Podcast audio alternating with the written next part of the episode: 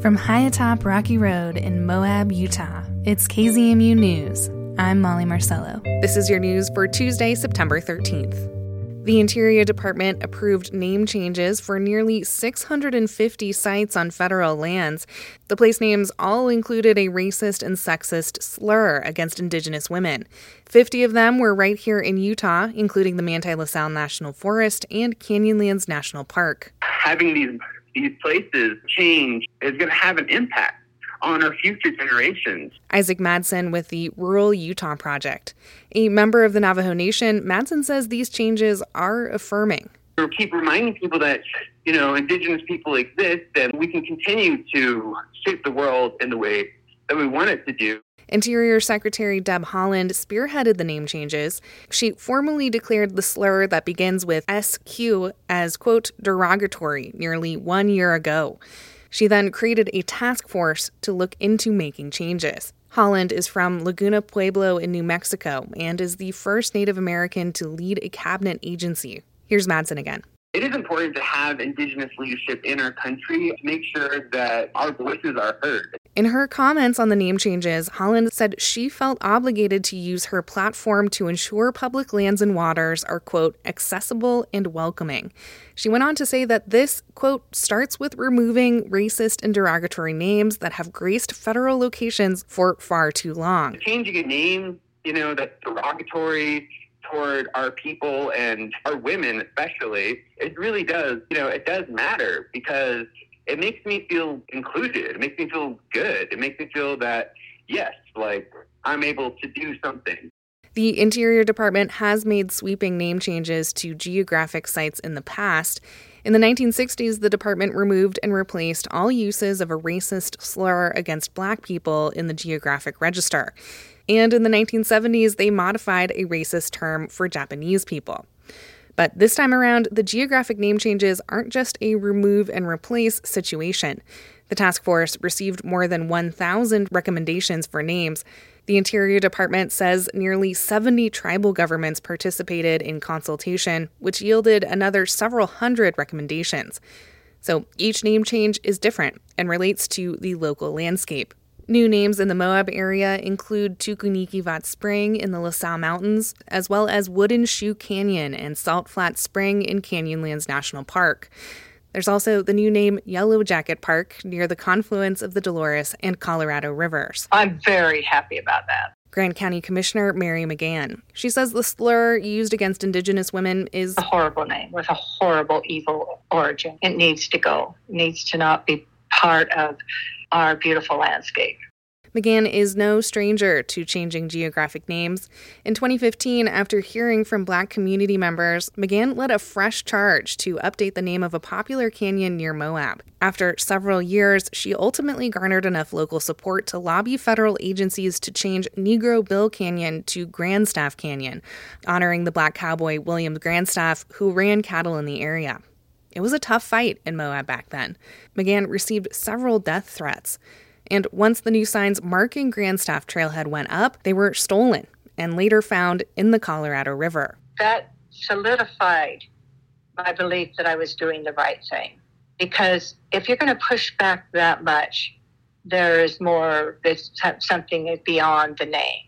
You know, it is an undercurrent of racism. She says simply, words matter. It sets a tone and an attitude and it also represents us as a society. People think that because the civil rights happened, they don't need to work on their cultural sensitivity, but you know that's something that you know we need to like come together. Madsen again. Because when we say it's derogatory, that should mean something.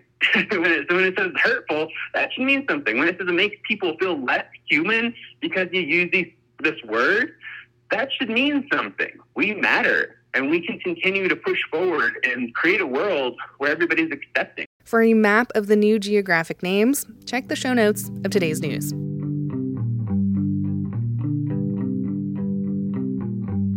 Players willing to predict monsoon precipitation levels in five major cities will soon find out who won the Southwest Monsoon Fantasy Forecasts game. Emma Gibson of the Mountain West News Bureau has more. The game tests people's knowledge of the monsoon players predict the monthly precipitation in five cities as a percent of their historical averages.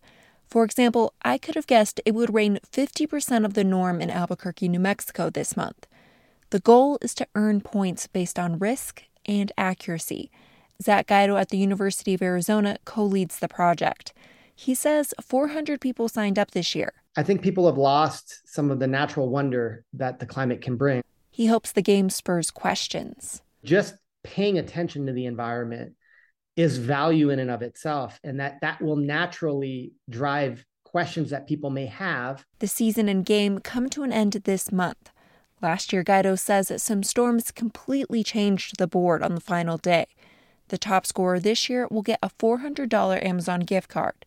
For the Mountain West News Bureau, I'm Emma Gibson. As climate change brings longer and more severe drought to the American Southwest, a community led coalition is celebrating new protections for more than 520 miles of 25 streams in neighboring Colorado.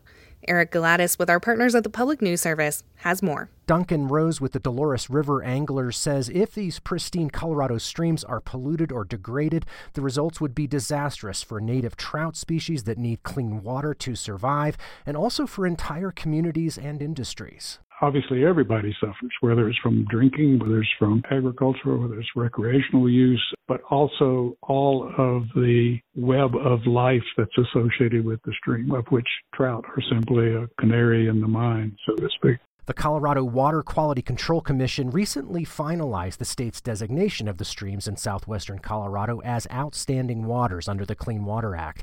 The designation protects existing high quality waters from future degradation, including pollution from development, mining, oil and gas, and other uses.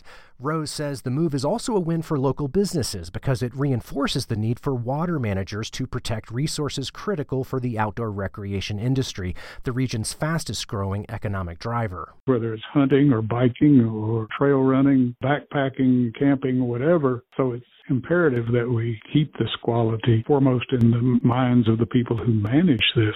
The protected streams largely run through public lands, and Rose points out that the designation doesn't prohibit multiple uses, such as mining, but he says any operator that might trigger damage to a stream's water quality would now be obligated to keep those waters clean. If mining were to occur, there would have to be best practice engineering protection designs put in place that would prevent any degradation to the water quality of that stream. I'm Eric Galatas. And that's the KZMU News for Tuesday, September 13th. Get your community powered journalism Monday through Friday at noon and 7. You can also find KZMU News anytime online at kzmu.org or wherever you listen to podcasts.